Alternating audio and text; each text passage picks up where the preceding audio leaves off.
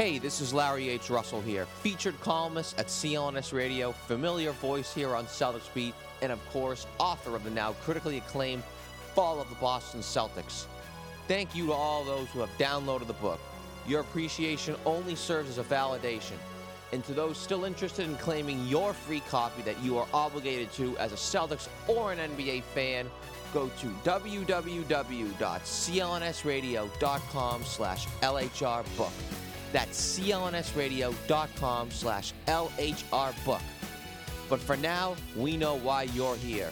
To listen to the number one Boston Celtics podcast on the web, Celtics Beat. Brought to you by lynda.com. Now, on with the show. Wow.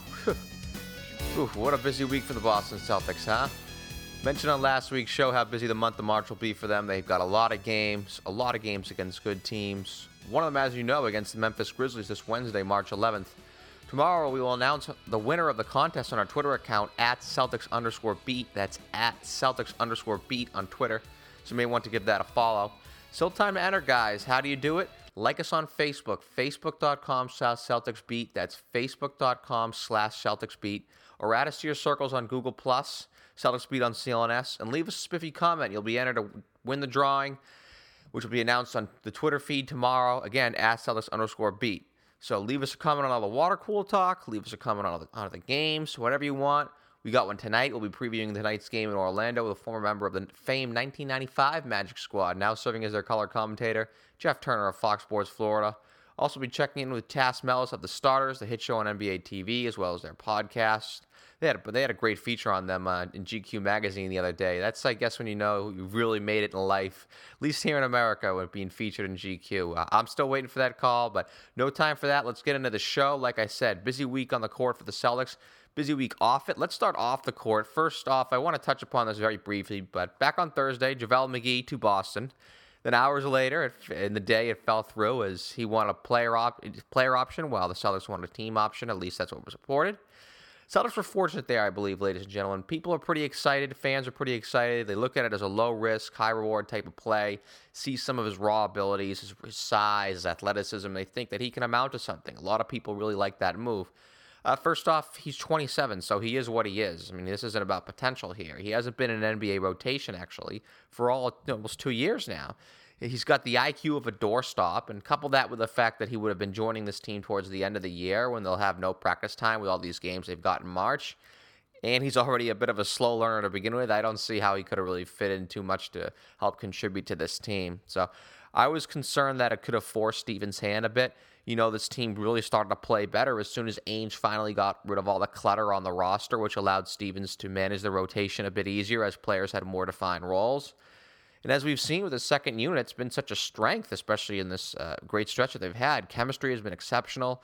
So I don't see how a guy like McGee, who would not have made much of an impact as as was, I don't see how there would have been a benefit there. All it would have done, I think, was just sort of reclutter the roster and maybe make Stevens play a guy just for the sake of seeing what the Celtics have on their hands and to accommodate a player who would have expected minutes. So they would have been right back where they were at the end of December we, we were you know with Brandon Wright all over again, albeit with a worse player. So I know Ainge is in this to collect as many assets as possible, and I know if there's ever a chance for a rebuilding team like the Celtics to improve the talent base, you do so. But I don't think McGee would have done that. If anything, maybe make the situation a little bit worse. Then, of course, at the beginning of the week, there was that not so surprising report that came out that the team is planning to pr- pursue virtually everybody this offseason. I actually just ran a feature on clnsradio.com today if you want to check that out, where I analyze all the potential scenarios with the Celtics. Not just free agents like Greg Monroe, who I believe is a very strong possibility for the Celtics, by the way, but trades as well. Maybe potential draft selections, maybe trade up in the draft because they have so many draft choices. A lot of the routes the Celtics can take, and that's why I'm so uh, optimistic about the outlook of this franchise. I mean, you know, I'm a glass half full guy, particularly with this team. This team wins. As fans, enjoy the win and appreciate the fact that these young players are gaining valuable experience and enhancing their development and that it's that much easier for the coaching staff and organization to place a culture of accountability in place when they're winning these games. And if they lose, it's A. The value of their own draft selection only increases. So while there's some out there that are worried about every win removing this team from the top of the lottery, just consider everything, all the aspects. Like, I don't know how this team has more ammo than the Allies did in 1945. You like that one, huh? Uh, you don't? Okay, oh well. Well, how's this? Isaiah Thomas trade, the biggest swindle North America has seen since the Louisiana Purchase? Okay, enough of being facetious. Let's get back to actually look back what's taking place on the court. Obviously, the two big wins against the two Western Conference opponents who are playing really well. The big win back on Wednesday against Utah.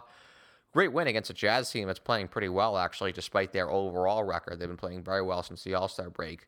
First off, the Celtics. I mean, they weren't in the best. They weren't in the best spot Wednesday night. Emotions were obviously very high against Golden State, and that was a tough one to drop. Then to get blasted, almost kind of as, as expected, as I said on last week's show with Kyle Draper against Cleveland. But then to come back and play the Jazz on the second night of a back to back, that's a lot of basketball now adding up. And it wasn't the best quote unquote performance, so to speak, but once again, it's another great step. I mean, they won ugly good teams, or at least to become a good team, you have to win those kind of games. Those games where, based on physical circumstances, you can't pitch forth your best effort. And so mentally, you have a tendency to let things drift away from you. And the Celtics certainly did that at the beginning of the season, but not now, not after the strides they've made. I mean, to say they found a way, wow, right? Obviously, the highlight of the season to cap off that win, quote unquote, finding a way with a great out of bounds play, setting up Tyler Zeller to put home the game winner at the horn. Great play by a rookie Marcus Smart in a pressure situation. And then Friday night, maybe the most impressive win of the season, in my opinion, a complete 48 minute effort on the road against a very good New Orleans Pelicans team. And even more impressive in that the Pelicans' size, particularly with Anthony Davis, that New Orleans isn't exactly a great matchup for the Celtics. Of course, Anthony Davis alone isn't a great matchup for anybody, particularly a very small team like the Celtics. But hey, Boston swept the season series against a Western Conference team, no less big improvement from last year where they couldn't win a game on the road against the Western Conference team. And Friday night, many thanks to, yes, that guy, the Louisiana Purchase swindle man himself, Isaiah Thomas. What more can you say? Not just that he's producing, but the confidence that he's instilled on the rest of the team. It's just remarkable. And thank God the Celtics have that guy. Obviously, down the stretch, it's just amazing. He arrives, poof, this team can execute offensively in tenuous moments in the fourth quarter. Just a great pickup. And from a fan perspective, just a lot of fun to watch. Everything about him from the concrete, be it his talent and his skills, to the abstract, be it his demeanor. You know, I mentioned Jae Crowder last week about this, but that feistiness that Thomas brings and that he has, it's just like he's just meant to be a Celtic. And that's why he's so fun to watch. He's obviously so fun to even root for and making this whole team very enjoyable to root for. I personally, as a as an observer and as a fan, have had a lot of fun. But we can laud over the great recent play as fans and as observers. But the, the Celtics, they unfortunately can't. As I stated on last week's show, Marks is obviously jammed. Boston's got two more back to backs this week coming up, starting tonight in Florida against the Magic, then tomorrow against Miami in a game with serious playoff implications.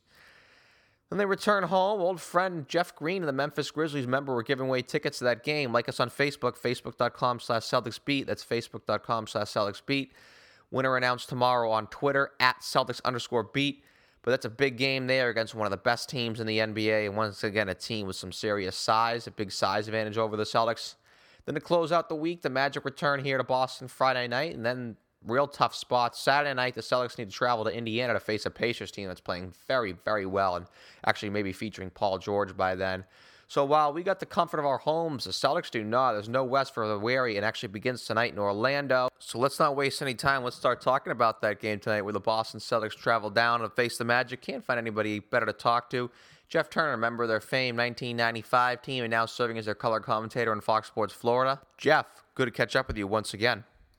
Oh, it's good to catch up with you. I spoke with you at the beginning of the year when when Orlando came to town here in the middle of December. At the beginning of the year, the Magic were kind of hanging around. They had some good wins. They were competitive on a West Coast trip. They had some real nice wins. Remember, they had a big win against Phoenix, beat the Hawks at the buzzer, I believe. And then since then, it's sort of gone a little bit awry since mid December. I mean, in your best explanation, can you just sort of tell us what happened? Well, we just uh, we ran through a tough stretch. It's an interesting thing. Uh, early in the season, uh, we were uh, predominantly uh, played most of our games on the road. Um, I think it was uh, 18 of our first 27 were on the road, and I think the guys got a young players got a comfort level there, and so it looked like we were having some success. We had won nine games on the road. Uh, contrast that with uh, last season where we won four on the road all year long and things were looking really good. the problem with it, we weren't winning at home. We'd come home and we were struggling uh, to finish. And then I think as we got into the uh, right around the first of the year into January, we had a, just a terrible stretch where we lost 10 in a row. Um, Jock, Don, Jacque Vaughn was asked to uh, step down. Uh, and so now we're in a transition where we've got an interim coach in James Borrego um, who's trying to do some things to change. And the guys, the young group, have to learn on the fly with not much practice time. And so the struggles, they continue a little bit. Yeah, I want to get into Borrego in, in, a few minutes here, but uh, I mean, I, I mean, I would say vaguely surprised at you know Orlando struggles because when when I saw them in December, I thought that they were. I didn't think that they'd be a playoff team, but it looked like that they were going to make certainly some improvements from the last two years. But what have been sort of the weaknesses that teams have been exploiting on a night in a night out basis? Well, it's interesting. We, we had a stretch. Uh, we came off a road trip. Uh, we went out and um, uh, came back from uh, Portland. Uh, we played a second half and really got the ball moving and uh, really liked what we did. Went into Chicago a couple of nights later uh, and upset the Bulls and scored 121 points and really decided to play uh, up tempo. So it was almost a style change. Uh, and in doing that with the young players, uh, we started giving up a lot of points. And as most people that watch the NBA and, and you uh, know very well that a lot of times teams that run give up a lot of points. And we got a young team and they stop being able to score, but still giving up a lot of points. Teams were taking advantage of that. We weren't getting back in transition defense, weren't doing a good job on the glass. So those were glaring weaknesses.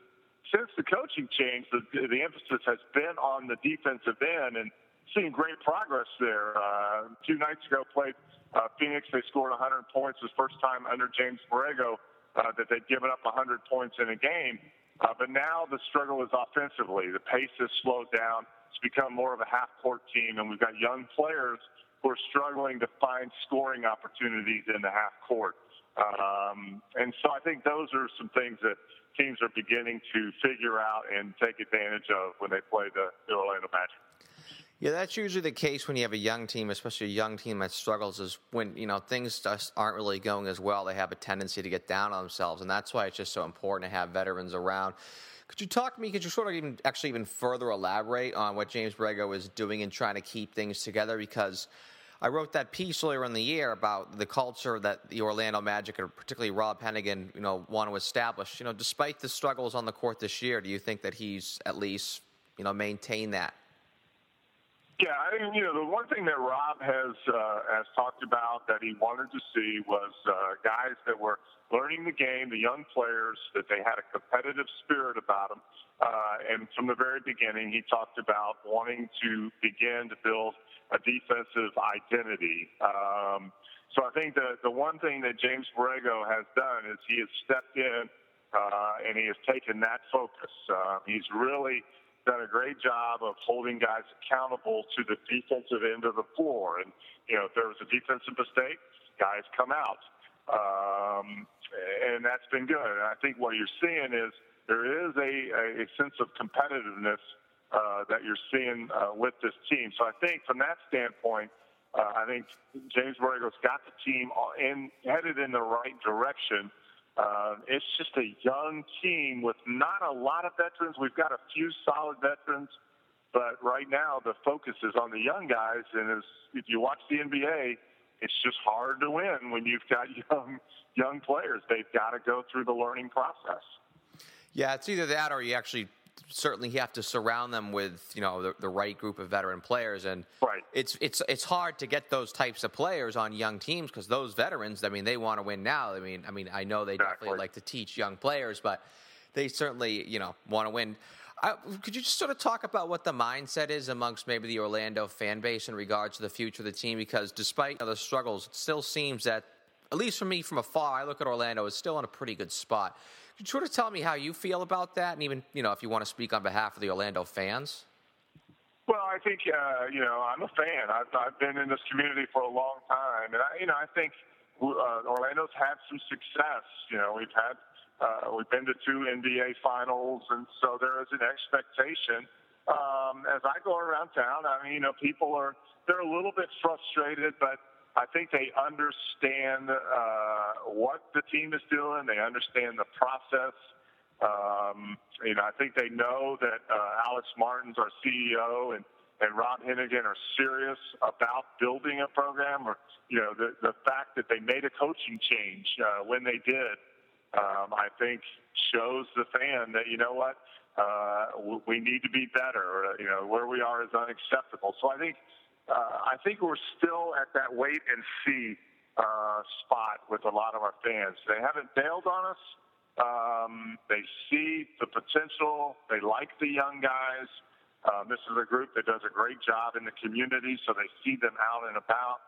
So I, you know, I think it's kind of everybody's just waiting and seeing. They're not jumping ship or anything. They're just, you know, all right, we're we're with you, but you got to show us something soon.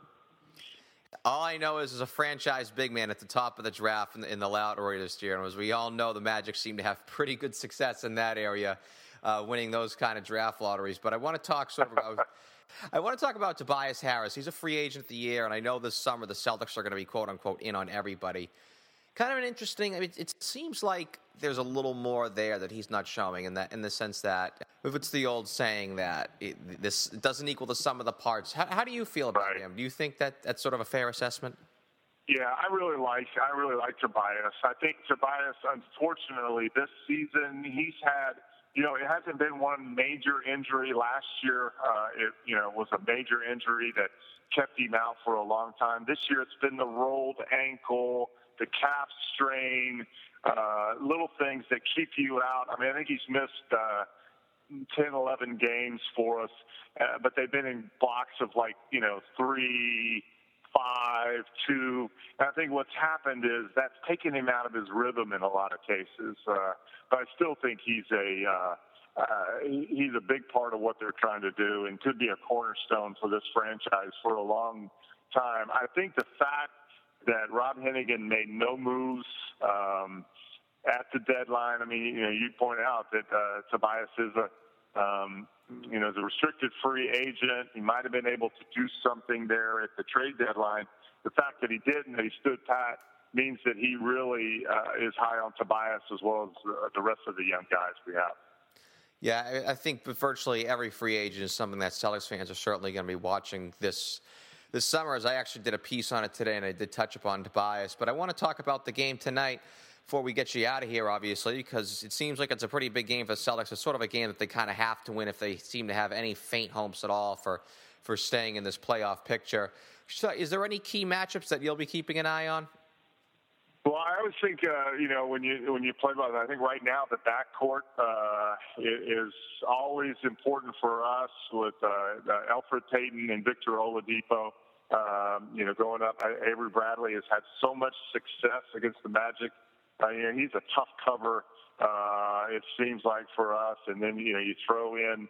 Um, uh, we haven't really seen a healthy Marcus Smart, and certainly adding Isaiah Thomas. I think that uh, controlling the tempo and the pace that the Celtics like to play with, I think that backcourt matchup is going to be key. Jeff Turner, Fox Sports Florida. You can follow Jeff on Twitter, Twitter at J Turner Magic. Jeff, thanks so much for joining us. Uh, my pleasure. Pleasure's all ours, Jeff. It definitely should be an interesting contest down there in Orlando. As I stated in the opening, with so many games this month against good teams for the Celtics, you know, if the Celtics have any hopes of staying in this playoff chase, this is a game that I would have to say they pretty much have to win. And these are the teams that to develop as a team, you know, this Orlando team, th- these are the te- games that they need to be able to win, to win those tricky games against young and hungry teams that may present matchup problems like Orlando does, certainly on the road. So I'm definitely interested in seeing what happens tonight. And remember, after the game, be sure to tune into CLNS Radio for the post game show. There's a lot going on with the Boston Celtics. They'll have plenty to talk about after this game. We've talked about plenty about the Celtics so, so far in the show. Going to shift our focus on to what's happening in the rest of the NBA world. Back on the other side of the break with Tas Melas of NBA TV. I'm Larry H. Russell, and you're listening to Celtics Beat, presented by Lynda.com and Peak Organic Brewing Company on CLNS Radio.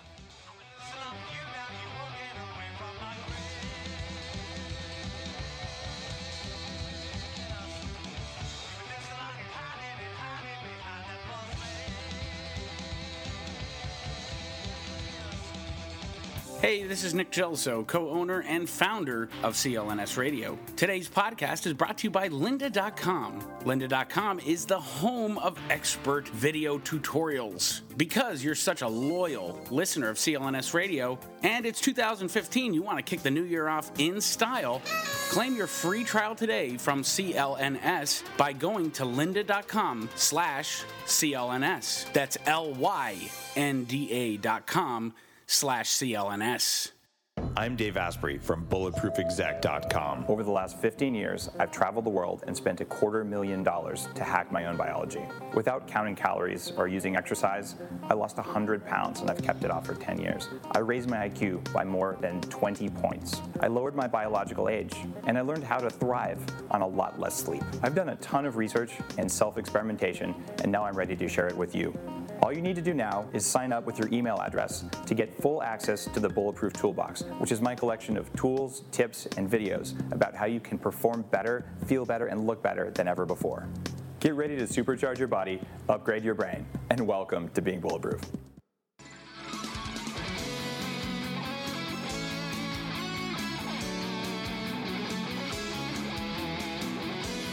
Welcome back into the show. We got Tas Melas here of NBA TV. Tas is one of the hosts of The Starters, airing weekdays at 6.30 p.m. Eastern Time on NBA TV. You can also check them out on nba.com slash The Starters, as well as their podcast on iTunes. Our interview with Tas is brought to you by BeatsandEats.net. Food, comedy, pop culture, and more. That's BeatsandEats.net. Tas, maiden voyage on Celtics Beat, but a frequent guest on this network. Thanks so much for joining us and allowing me to welcome you back to CLNS Radio. Thank you, sir, for having me on. Not as problem. You know, I'm sort of now going on a world tour with this question, and it's been the story, the question I've asked everyone as we sort of talked about general NBA. Because in my mind, I think it's sort of the storyline of this season and sort of how we're defining this 2015 NBA campaign. And basically, my question is is it good or bad for the NBA that all the good teams are either in markets unfamiliar to having good NBA teams, like, say, the Bay Area or Atlanta? Or even small markets where you know the defending champions are the Spurs. And the best players in the NBA are in Cleveland, New Orleans, Oklahoma City, whereas the you know the usual stalwarts are down. I, I think uh, it's good and bad. I, I think uh, fans are capable of watching all those small market teams with League Pass, um, and I think the league is just becoming so much smaller, and, and, and players are okay. LeBron going back to Cleveland, for instance, the man is. Um, very uh, cognizant of the fact that he wants to be a billionaire basketball player. He wants endorsements, but he can do that in Cleveland because the the basketball world is getting smaller. He can still make endorsement money there, and it does, he doesn't have to play in New York, for instance. You know that's sort of how Carmelo Anthony thought five years ago or four years ago when he went uh, to New York. So I think the basketball world in general is getting smaller.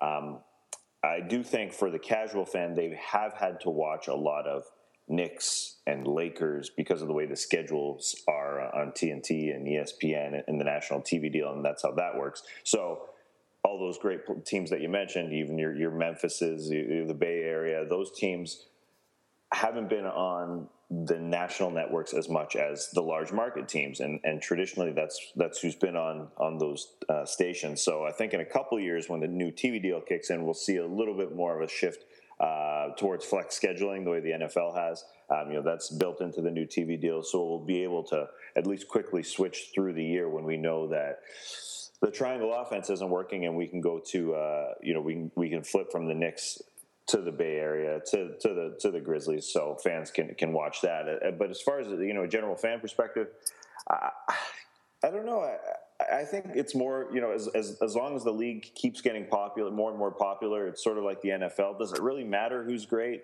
Uh, I, I don't think it really matters all that much. I don't think the, the Knicks and the Lakers have to be good for the league to be popular. It's sort of like how I wonder. I still think that, particularly the casual NBA fan, sort of has a superstar bias or a franchise bias because, yeah. I mean, 10 years ago, I mean, really, I mean, you look, remember, Spurs Pistons was just disastrous in the NBA Finals, even though it was actually a great series. So, and it was almost like the NBA, you know, Americans, they had to have their Jordans, they had to have their LeBrons, or they had to have Celtics Lakers in the finals. So, I, I would have said maybe 10 years ago, But now I'm sort of interested to see how it is going to play out because it's it's very possible that the NBA Finals could very well be something like, you know, Hawks Warriors or or or, or Portland uh, Cleveland or something like that. Yeah, it's a it's a great point, and the ratings won't be as close to as high as a, a Cavs Thunder series, or or and the Thunder aren't even a great example, just because they're such a tiny market. Um, you know, a, a Cavs, even even the Clippers. But you're right. I mean, as far as the Western Conference goes, the teams are so great. Uh, don't have that cachet, um, but uh, the, unfortunately, the ratings will still be lower because you're right. Because people are drawn to stars, um, and the goal for Adam Silver and it's a long-term goal, uh, and, some people think he might be aiming too high, is to get the league as close to the NFL as possible to get that popularity. Now, the Super Bowl is a different beast than the NFL Finals because it's one day rather than seven, you know, six to seven days over a, a two-week period. So you just don't have the same amount of uh, uh, of eyeballs concentrated in one area or one on one day. Um, but that but that's the idea, and the idea I think is is to get it to a point where we don't care who's playing. Uh, and and which markets are in there. Just the fact that the league is getting bigger, and, and I think Adam Silver's vision is it hasn't come to fruition yet, but I believe in that man, and I, I do believe that he's going to make changes for the better and gain uh, you know gain more traction for the league. It's interesting you mentioned the NFL example because while I believe the NBA has exploded globally more than basically any other you know sport, uh, sporting professional sports league in the world, it feels like it's stagnated nationally a little bit, especially after you know the Jordan years. And it's it's funny because you know you hear a lot from NBA detractors, and it's and as popular as the NBA is globally and even nationally, still it is still the second most popular American league to the NFL, albeit a distant second there's still such a wide portion of the population that isn't in, not just isn't interested in the NBA, but they're like anti NBA. Like I've always attributed the NBA to like being the the Richard Nixon of pro sports leagues. Like you look at the electoral chart and you see, wow, this guy won 49 of 50 states, but then remember there was such a gro- vocal group of detractors regarding Richard Nixon, and there's still that, you know, with the NBA, you know, it's too much of an individual sport or, or team success is predicated on who has the best player and the same teams win every year. There's only been nine NBA champions or eight NBA champions, whatever it's been since 1980. Yet, you know, when you get sort of, you know, Spurs Pistons or whatever in 2005, people don't watch. Yeah, I, I, think the, the two main things going against the NBA is the idea that it's an individual sport um, and that people will choose the inferior product of college basketball over the NBA because one, I guess, of affiliations with colleges, uh, just simply because it's your alma mater and you've got that sort of tie, um, but also because the, you know, in air quotations, the kids play harder um, when when really, I, you know, maybe it's sort of a uh, a negative the way the NBA marketed stars, um, but obviously NBA teams have to play together to win basketball games. Uh, so it's, it, it, it, I, guess, I guess it's it's kind of uh, it's gone against the NBA the way they've sort of marketed stars uh, in that regard. Um, and and you can sort of look at college sports or you can look at the NFL and say, oh, these guys play together rather than these individuals uh, in the NBA. Um, and and the NBA player, uh, as you mentioned, has sort of uh, developed this uh, this persona that they only work for themselves. They're sort of their own brands. The best players always win, uh, and and, that, and, and you know even even the most mainstream of media spit those myths the, the, best players always win, which obviously isn't true. We saw the Spurs win last year. They definitely didn't have the best player on the on the floor uh, in a number of their series as they went to the finals. It's still a team game. It's a beautiful game, and maybe and maybe there is a push. We're watching the Atlanta Hawks play that way without a, a, a superstar, um, and maybe there is going to be more of a push towards the NFL or, or towards sort of a more of a team game uh, that we watch, and even soccer, for instance. Uh, so maybe that slowly will change the idea of people. But uh, I, I, think also going into the postseason, uh, people are bored at the beginning of the playoffs. There's the casual fan that thinks uh, the league is so top heavy. There's no way an eight seed can win. uh, and they don't necessarily care about about the first round of playoffs. And it, uh, you know, the the March Madness has so many eyeballs on it uh, because it's single elimination at the beginning. There are uh, the possibilities of upset. So I think Adam Silver is also going to work towards a way to change the way the playoffs are formatted right off the bat in the first round because again the casual fan thinks oh there's no chance why should i watch this at the beginning of the playoffs so i think that is uh, that's definitely on the agenda uh, for for the uh, for the commissioner's office and i think it's a, it's a great idea because we've got to find a way in the NBA to either to shorten those two months down in the playoffs to make it a little bit more appealing in the first round, maybe make it a little bit shorter. Uh, there's there's got to be a way to to get more eyeballs on this great product. Yeah, it's definitely interesting you mentioned the NBA playoffs because I definitely want to get there. And you mentioned talking about NBA playoffs reform. I mean, where do you come down on that? You obviously hear people say, "Oh, it's cyclical. The East was once better than the West," and blah blah blah blah blah.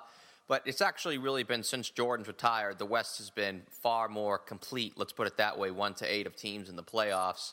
Yeah. I mean, if you ask me, I know this is definitely not an idea that's going to get anywhere. I mean, how about something like there's possibly too many teams in the playoffs to begin with? I mean, you let in half the league, and we all know that half the league really can't win the championship. So I mean, you could. I, I know that's going to really not going to go anywhere. So what say you if you if you got to play God, let alone commissioner? Where, where you know, where would you, uh, pl- you know, come down on this? I think uh, I'm starting to buy into the fact that 16 teams is okay, um, but we have to take the 16 best records. We've we've got to see Anthony Davis. Um, we've got to see Demarcus Cousins. We've got to see the Phoenix Suns in the playoffs, and that would cut out teams like Brooklyn, Miami, and possibly Milwaukee. The 16 best records basically have to get in. I, I, I, think that that would work out. You know, there's there's scheduling issues, but the stars have to be in the league or the, the playoffs, I should say, and uh, and we go from there. I know, I know you say that um, um, half the league can't win the championship. That's definitely true, but at the same time, you think about a, a New Orleans Pelicans team in the Western Conference. Uh, if they, they have a chance. I mean, they're they're winning games. Uh, if they got it all together before the playoffs, they'd have a chance to knock off a team or two. And and uh, I totally hear you that half the team can't win it. Um, but I think you kind of sort of get rid of or deal with this cyclical problem that we have in the NBA that the West is so much stronger when you take the 16 best teams and just throw them in there because the best teams are there vying for a championship when it's all said and done. If you ask me too, I think some sort of other suggestion. This is almost just the bizarre, the bizarre, but it was actually the case for the longest time in the '70s and '80s, where actually the the first round was a mini series where it was yeah. only a few games, and the and, and, the top teams that won their division got buys.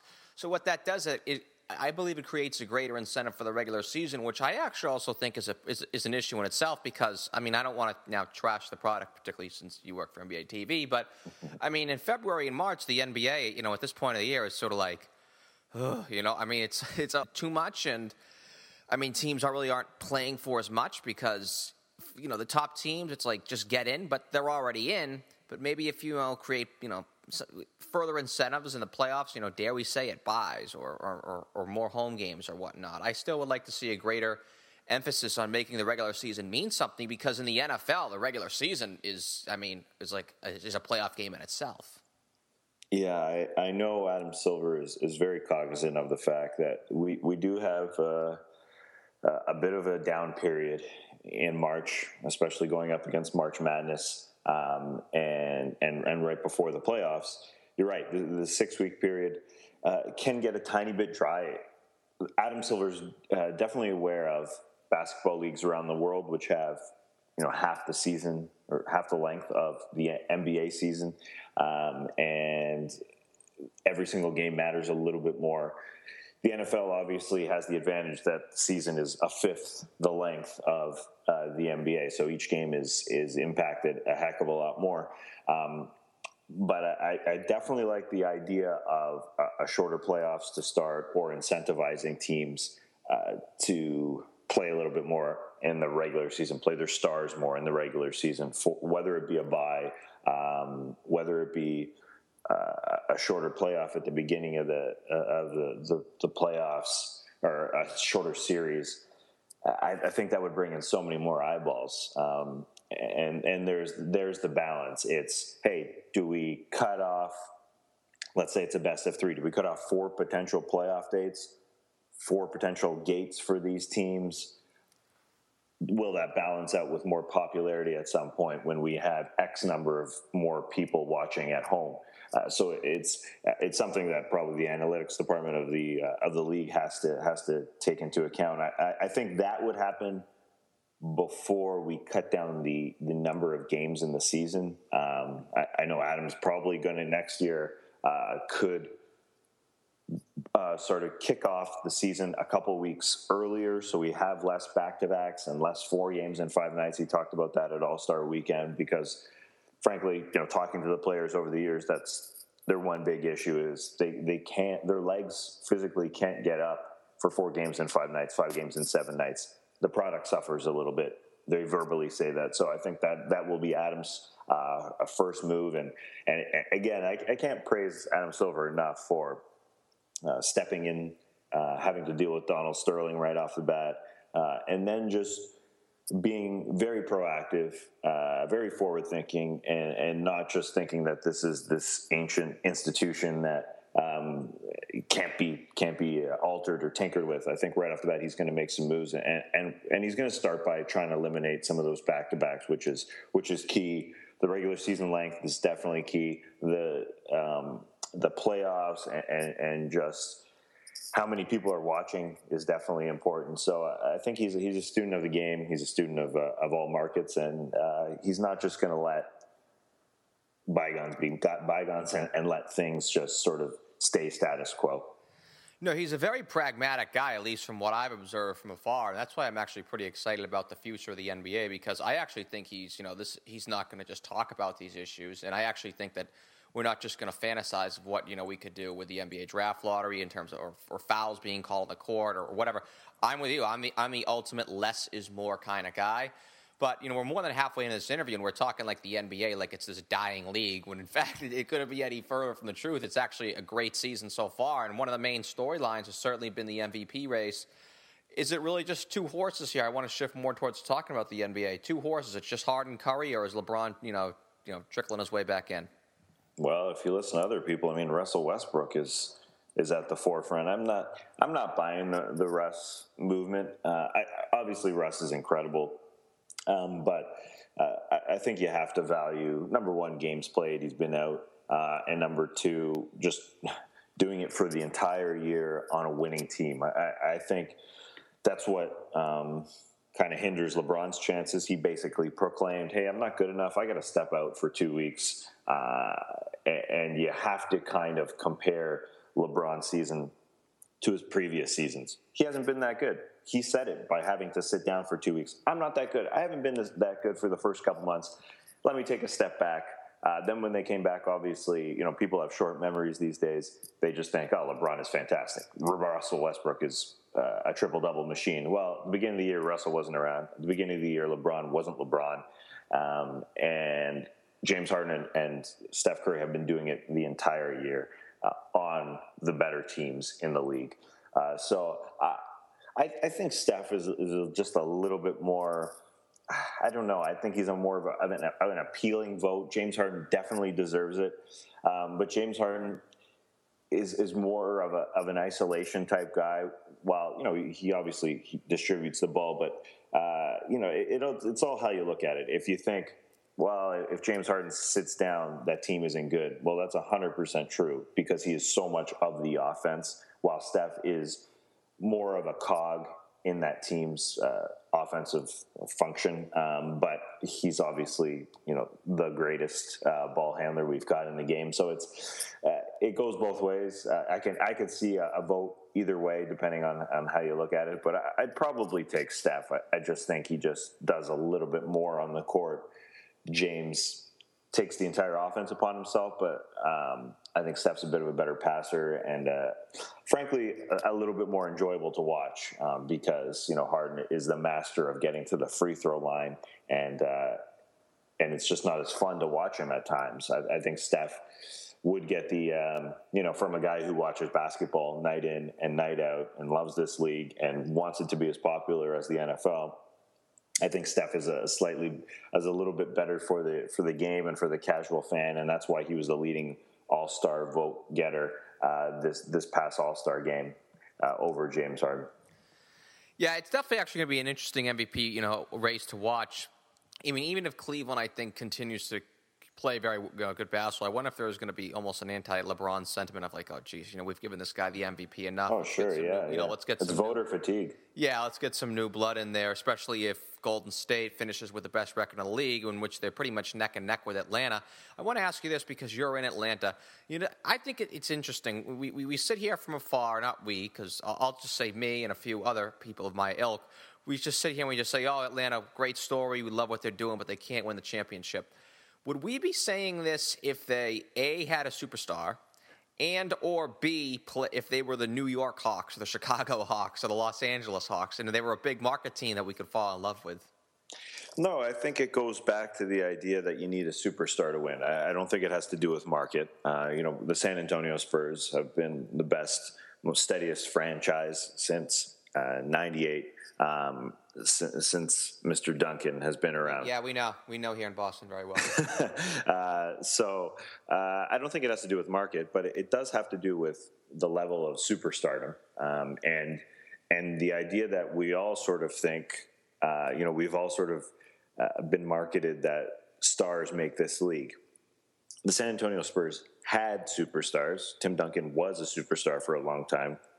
And you can throw sort of Tony Parker into that mix somewhat, but Last year, they did not have um, that level of superstardom. Tim Duncan did not get the ball in the paint possession after possession after possession. They just moved the basketball.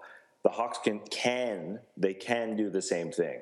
They could win it all if they have. But it, it's the problem with a team that doesn't have a superstar is that these guys have to be functioning night in and night out every single game. Wow. When you're playing with Tim Duncan, Avery Johnson can just kind of hang out on the perimeter and he doesn't have to perform. While if you're Jeff Teague, if you're Paul Millsap, if you're Kyle Korver, you've got to be ready on every possession to make it happen because you just can't rely on a guy to take over.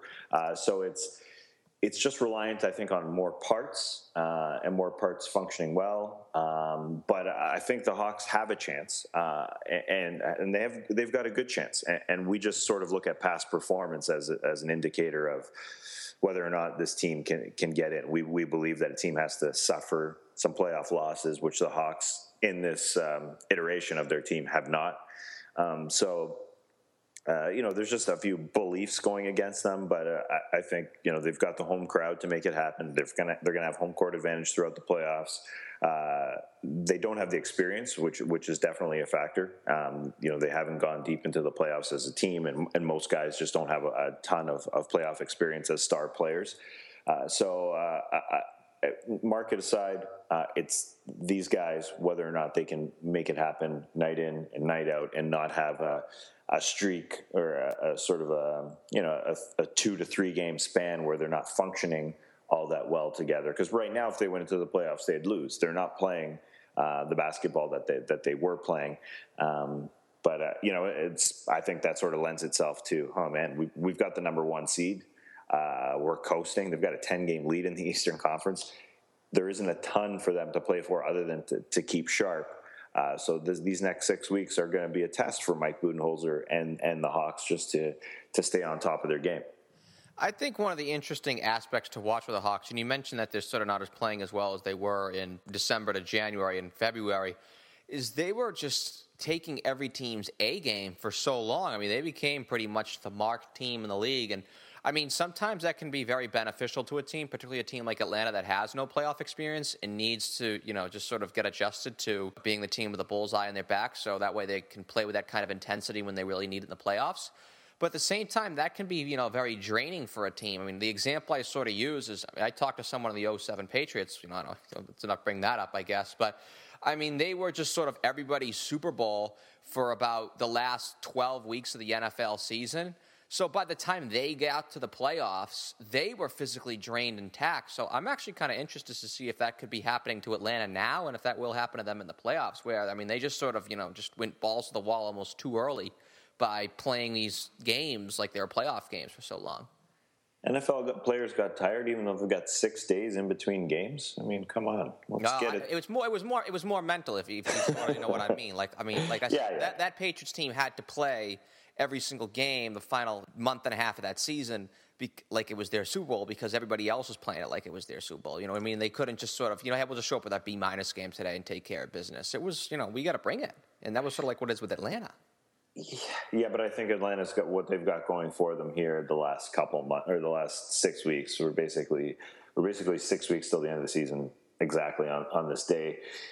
They won't be playing. I think it'll be very difficult for them to get up night in and night out. Um, you know, for instance, Josh Smith, their old friend, uh, came back with the Houston Rockets Tuesday night, and uh, they needed people booing him, and they needed Josh Smith taunting the crowd to get them sort of amped um, to win this Tuesday night game in March when they've got the number one seed locked up. They're going to have to find things to motivate them, and I, I think you know Budenholzer is going to have that challenge the first two weeks of April before the playoffs start we got to get this thing functioning oh so well. So when we hit the playoffs, they're working uh, extremely well. I don't think it's it's mental um mental exhaustion. I think it's just sort of mental focus that that's going to be more of their issue uh, come playoff time because. Um, 82 games uh, over this this length of length of uh, season. It, it it's that that part is it's exhausting, and just being able to stay on your A game for that long, which they have done very well, and it's, and it's been really impressive. But that's that's their issue, um, and what they've got to focus on. What what Coach Bud's got to focus on with his staff the last six weeks. Yeah, so it's going to be Atlanta with the number one seed. I'd be willing to bet virtually anything that the Atlanta Hawks are going to be on NBA TV for the first round of the playoffs. Ooh. So, so, so I'm actually going to put you on the spot here. Bottom of the Eastern Conference is sort of a dogfight, if you want to call it, for the the eighth seed. Who will Atlanta play um, on NBA TV in the first round of the playoffs, and uh, who would you like to see them play? I'd like to see them play the Brooklyn Nets, and I know that's probably an unpopular opinion at this point, but I think um, the last two spots are going to be occupied by the Indiana Pacers after Paul George gets back, and the Brooklyn Nets um, because they've they've got that veteran savvy, uh, they've got the ability to to turn it up, and recently they have been, other than last night's Wednesday night's games against the Charlotte Hornets. Um, they're a team that went into Toronto last year and won a playoff series. My former hometown, my my actual rooting interests, uh, watching the Raptors lose that series was tough. But the Brooklyn Nets can upset a team, um, so it's going to be tough uh, for the Hawks. I think the Hawks will win, um, but you know there there is something to be said for when the bright lights are on. Can you show up? And because the Hawks, well, they were in the playoffs last year and they had the experience, um, so so they should be able to take care of business. They've got a very good home crowd, um, but I think the Brooklyn Nets will offer the best test over a team like the Charlotte Hornets or, or the Miami Heat. Even uh, I think the Brooklyn Nets are a pretty well-rounded lineup. When you look at their lineup now, um, after the Thaddeus Young acquisition, they've got a team that's you know nine deep, and you know not not the greatest of nine, but when you've got guys, veteran guys that made shots like Joe Johnson and Deron Williams and Brook Lopez, they're uh, they're going to be a tough out. So I'll, I'll, take the Nets, whether or not they're on NBA TV. I'll let the the schedulers uh, make that decision. Get you out there on that. Tas Melas, NBA TV. You can follow Tas on Twitter at Tas Melas. Tas, thanks so much for stopping by. Thank you very much, Larry. All right, that was great stuff, and I actually really want to get into this even a little more. We're going to skip around the NBA in five today. Let's pause briefly for station identification, and then when we come back, we're going to get even further into this. This is Jeff Kane, and thank you for listening to CLNS Radio, powered by Lynda.com, Peak Organic Brewing Company, and most importantly, you, our loyal listeners. Patriots Nation and NFL fans, you know free agency is upon us. CLNS Radio will have you covered with our online content on CLNSradio.com as well as on the Patriots Beat podcast, available for download every Friday on iTunes and Stitcher. Don't let your head spin out of control. Get the NFL coverage and Patriots coverage you need right here on CLNS Radio and CLNSradio.com. All right, thanks, Jeff. Thank you, Lynda.com. Thank you, Peak Organic Brewing Company. And yes, thank you, loyal listeners. And thank you, Tas, for what was truly a riveting discussion. You know, I love how, as NBA fans and observers, we can actually have these discussions about ideas that may seem a bit wayward, like totally reconstructing the NBA playoffs. But because the NBA, I mean, unlike so many other pro sports league, like so many other entities in America for that matter, the NBA is very forward thinking. It's very pragmatic, particularly the new commissioner, Adam Silver. So they're willing to take high risks and make substantial changes. You actually saw that a few years ago now when they implemented the flopping uh, mechanisms. I'm so happy that that is slowly being taken out of the game. Uh, emphasis on slowly, but it was just a catastrophic problem for uh, an extreme word and it was not just in the nba it's other sports but i'm happy the nba addressed it because they addressed it yeah by the leagues of the, the nhl they're punishing players for embellishing as well. But back on topic here, I'm not sure where I entirely come down on reformatting the playoffs, although it looks like that it will happen in the coming years. But I just need to think. I think that there needs to be a, a, greater incentive placed on the NBA regular season. The Spurs are really the primary reason for this, and you can really go back to the, even the Shaq Laker teams or those mid 2000 Pistons teams where. I mean, the regular season to them is really just an 82 game preseason. It's just don't get hurt, hone the skills, stay fresh, etc. So, what can the NBA do to change this and make these games really matter to all these teams and most importantly to the fans? you know, make a game in February that really means something in the standings rather than just see Steph Curry and the Warriors take on James Harden and the Rockets on TNT. You know, whereas it could be a game with true implications on the outcome of the entire NBA season. I think that should be the real goal. And I think the NBA lacks these kind of games with that kind of electricity really until May and June. I mean, they don't get these huge mid-season Broncos Patriots matchup or, or a critical Yankees Red Sox or Dodgers Giants series over 4th of July weekend, which can garner up a playoff like build-up to a mid-season affair. And, you know, fans are just as liable to seeing the Spurs rest their entire starting five in an NBA Finals rematch on TNT as they infamously did last year. I mean, they just thumb their nose the whole process. And numerous other teams do it well. I don't want to just pick on San Antonio. They're just obviously the prime example, being the preeminent basketball franchise of the last 15 years. So that's really how I like to see Adam Silver try and go ahead and try to tackle here. And I actually think he will. I mean, my ideas, God knows. I mean, maybe do something like give the top four teams in each conference a bye, or actually maybe have winning the division really mean something. And I know that might get people a little ticked off, but because people would feel it, it might lead to more competitive imbalance. But I'd also like to see a bigger emphasis also created on NBA you know, division rivalries, because that's another thing that I think lacks in the NBA, like other sports. I mean, here in Boston, if you want to look at it, you got Yankees, Red Sox, you got Bruins, Canadiens, you got Patriots, Jets. I mean, Celtics, Knicks. well, I know both teams are down, so you really can't say it's a rivalry. But it never really is this. You know, well, we got to go to the Celtics game tonight because the Knicks are in town. We got to beat them. You know, we got to beat New York. Blah blah blah blah blah.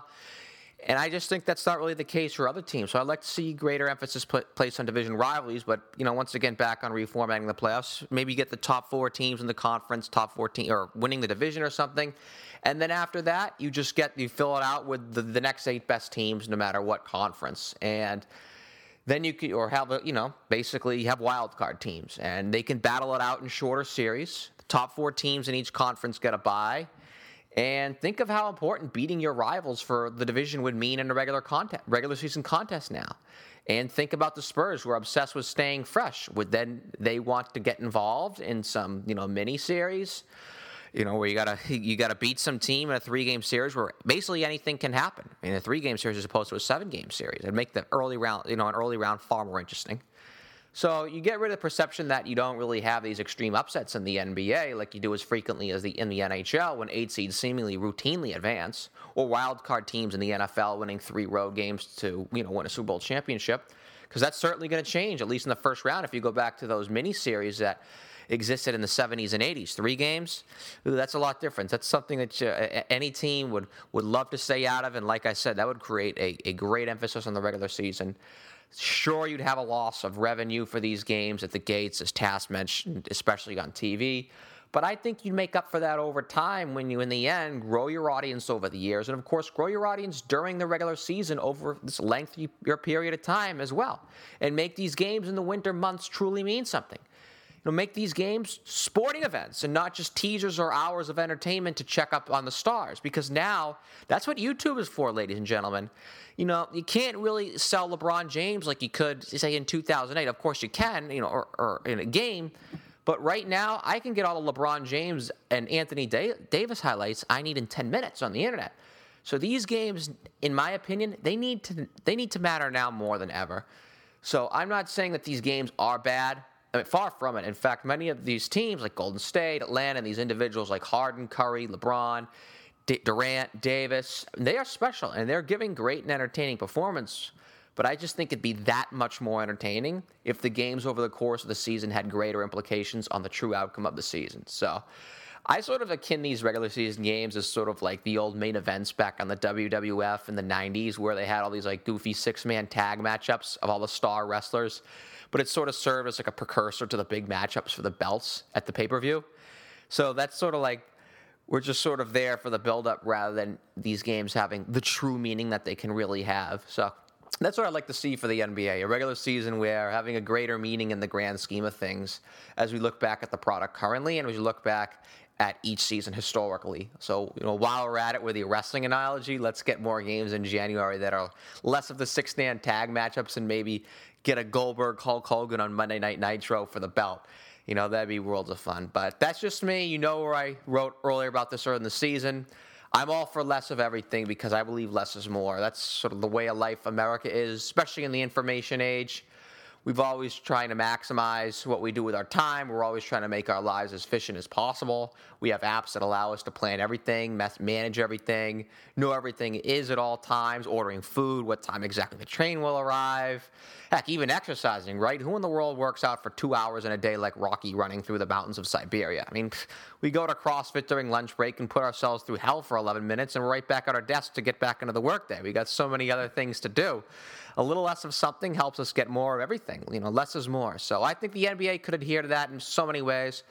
Less games, who knows? Maybe even less things like less fouls called. I think that it hurt in the short term, but it's like taking one step back to take numerous steps forward. So I think the product would improve drastically over time and make it that much more appealing to a wider fan base. So I could certainly go on this all, all day, but unfortunately, that's it. The show's all over. That's going to do it for this week's edition of Celtics Beat. Music for Celtics Beat was provided by Will Rock, Chuck Dietz, and Steph LeGrateau. Be sure to follow us on social media. Our Twitter handle is Celtics underscore beat, and you can like Celtics Beat on CLNS Radio on Facebook to keep up with the show, as well as Google Plus. We'd like to thank our guests, Jeff Turner of Fox Sports Florida, Tas Melas of NBA TV, as well as our sponsors, Lynda.com and Peak Organic Brewing Company, for making this all possible. For our staff writer, Eddie Santiago, and myself, the executive producer and host of Celtics Beat, I'm Larry H. Russell. See you next Sunday with special guest Ian Thompson for another edition of Celtics Beat, heard exclusively on CLNS Radio.